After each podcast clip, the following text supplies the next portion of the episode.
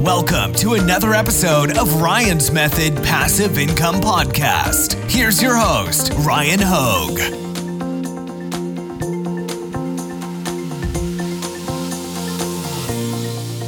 What's up guys? Thank you for joining me for a new video. This one is going to be a design tutorial. I'm going to show you how I made the all over print pattern that I used last week on my Amazon merch review of the two new product types, the throw pillows and the tote bags. So if you missed that video, I'll put a link to it right here in case you want to see me review those uh, brand new Amazon merch products. But the design that I used in them was original. It was basically where I took photos of some micro chihuahuas and then I cut them out and then I created this kind of funny to me it looks like kind of like a meme, like an internet meme if you've ever seen the ones where there's like faces kind of floating through outer space, that was kind of the vibe that I got from this pattern that I created. And essentially, I'm going to show you guys how I created that pattern because I asked you to comment below last time if you were interested and there was some interest. So if you're ready, let's get started. All right, so the process I used to create this design or this pattern, I don't know what to call it. Let's just call it an all over design pattern.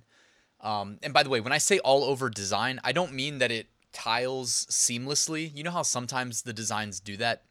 Uh, I'm nowhere near that level of sophistication or skill as far as my graphic design abilities go. So, what I essentially did was made a pattern that can kind of repeat and looks fine. You know what I mean? Or if you don't repeat it, like I'm pretty sure when I uploaded to Amazon merch, I don't think I repeated the pattern. Anyways, first thing you got to do is have something to take a photo of, or I guess you can use digital artwork. It doesn't have to start with a photo, but I'm going to talk through how I did it. And it all starts with your, you know, your phone, your camera, whatever it is you want to use to take pictures.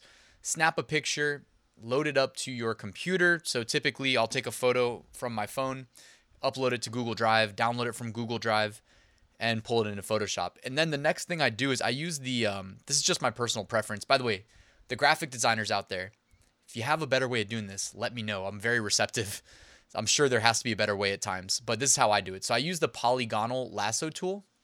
And also the first thing I do is behind me on the layer panel, I'll probably select and then copy paste it and then turn off the background. By doing that, then I can cut out the pieces like this and it shows through the background of Photoshop and doesn't just show through the background of the photo itself. I think if you turn if you don't duplicate the background layer, it'll show whatever color you have set as the, the background in Photoshop. So anyways, that's a quick tip. But then after that, all I really do is, this is partially how I do like YouTube thumbnails when, you know, in YouTube thumbnails, how people are cut out. I just do something like this where I'll just kind of, you know, you don't have to spend all day on it either. You can just kind of click pretty quickly and go along the edge. And there's some little tricks to it. Like you can, if you if you ever played like fantasy football, for instance, or fantasy basketball, and you click in and you see the player uh, profile pictures and stuff like that, like I'm pretty sure they have professional graphic designers zoom in to like really high resolution photos, and that's how they cut out the players for the profile pictures. But I'm not doing anything close to that level of granularity. Uh, I'm just doing kind of like a quick, whatever feels like it works best style cutout and so something like that should work just fine. And the next thing I'd do is I'd probably go to file new and make square dimensions, maybe make it like well, I guess I should have looked up whatever the dimensions are for the Amazon merch pillows. I don't have it memorized. I typically write it down because um, if it's not 4500 by 5400, then I just use merch resize, which is this website. I talked about it in the uh, pillows and tote bags, but videos, but essentially with merch resize, it's a free tool. You can drag and drop your designs and convert it with like two clicks into whatever it needs to be. So anyways, I'll just do 1000 by 1000. And I'll take the picture of Onyx and cut it and paste it straight into here. Maybe make it a little bit smaller. And uh, this, I'm not going to rebuild the whole design because I don't want to take all that time. I think you guys get the gist. So use the polygonal lasso tool, cut out whatever you need. Um, here I can show you, you know, the assets I used for this, um, the ult- ultimately what was the design that I used on the Amazon merch pattern. So essentially you've got like some photos like the one I just showed you. And when you cut it out, you don't have to save your PNG asset, your cutout asset with that outer glow. I did in this case, but I didn't do it in every single case. Like you can see Pablo here. Um, I used this photo. And you can see I cut out his head, but I didn't put the outer glow there. And same with Piggy here. Oh, no, I did. I put the outer glow on her here. So if I pull this into Photoshop, you can see if I put a background layer behind her and fill it in. So you can see there, I added a, uh, a stroke of about two pixels, maybe four pixels. I guess it all depends on what size the actual image is. And then I put like a white outer glow. So if I pull these in to uh, my demo template here, my demo canvas, what I would do with Onyx is I would right click the layer behind me on the right hand side, go to blending options. Um, I if I recall, like I don't think I needed a stroke on him, but I mean I can just show you. If I was gonna do it, I'd probably go to center. So go to stroke, and then on the right hand side where it says position, I'd probably do center, and I'd probably change the color to black, or you know maybe use the eyedropper and select like Onyx color black to match his fur. All right, and then maybe reduce the size down to like four or three, something where it's not too noticeable, even two. And then I'd also go ahead and select an outer glow. And I would change the color to that same color black. And the blend mode may need to change from screen to normal. And after that, I should just be able to play with the size. So there we go. I think that looks pretty good. I mean, keep in mind, like, we're kind of having fun with it. It's not meant to look super realistic. Otherwise, you could just use the, the photo that we started with. So I'd probably do something like this. Maybe, I mean, the stroke to me is too bold. So if I was being picky, I'd probably change this to like a lighter color, less noticeable. Something like a grayish, you know, like that. That looks a little bit better to me. All right, and that would be the onyx head. And then what I'd do is um, bring over Pablo and Piggy.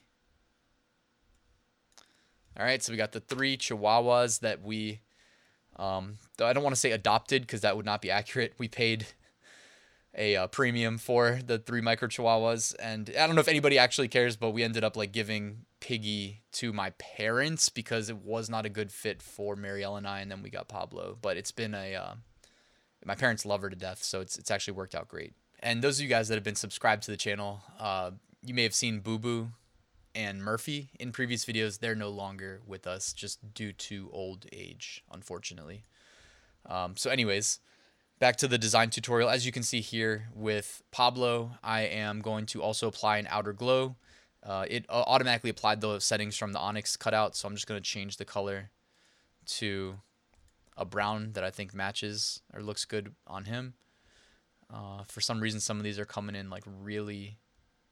Is it because it's at 80% opacity maybe? All right, I'll turn up the opacity and choose a little bit of a lighter brown that's a little bit more fun. Kind of an orangish brown. All right, there we go. And then the uh, cutout that I use for Piggy already has the white, the white uh, glow, so no need to do anything there. And then this is really all I did, guys. So you see how we have our three um, layers here? I'm gonna just Control T. So I've selected all three layers and I Control T'd, and then I made them about the same size uh, roughly relative to each other. And then this is really all I did.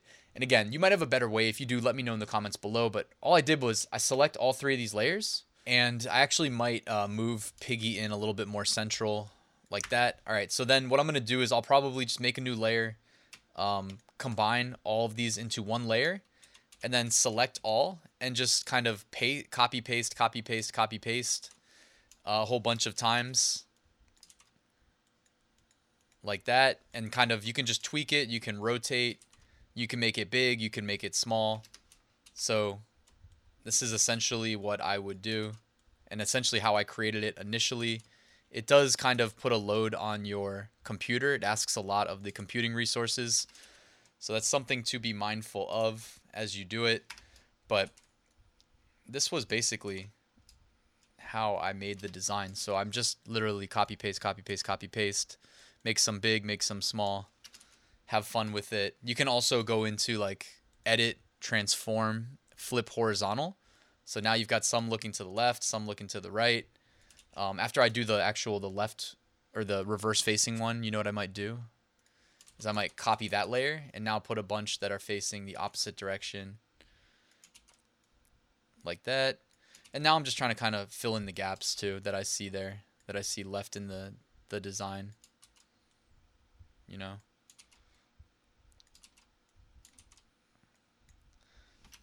And once the gaps are filled, then you can kind of make it work on like differentiating.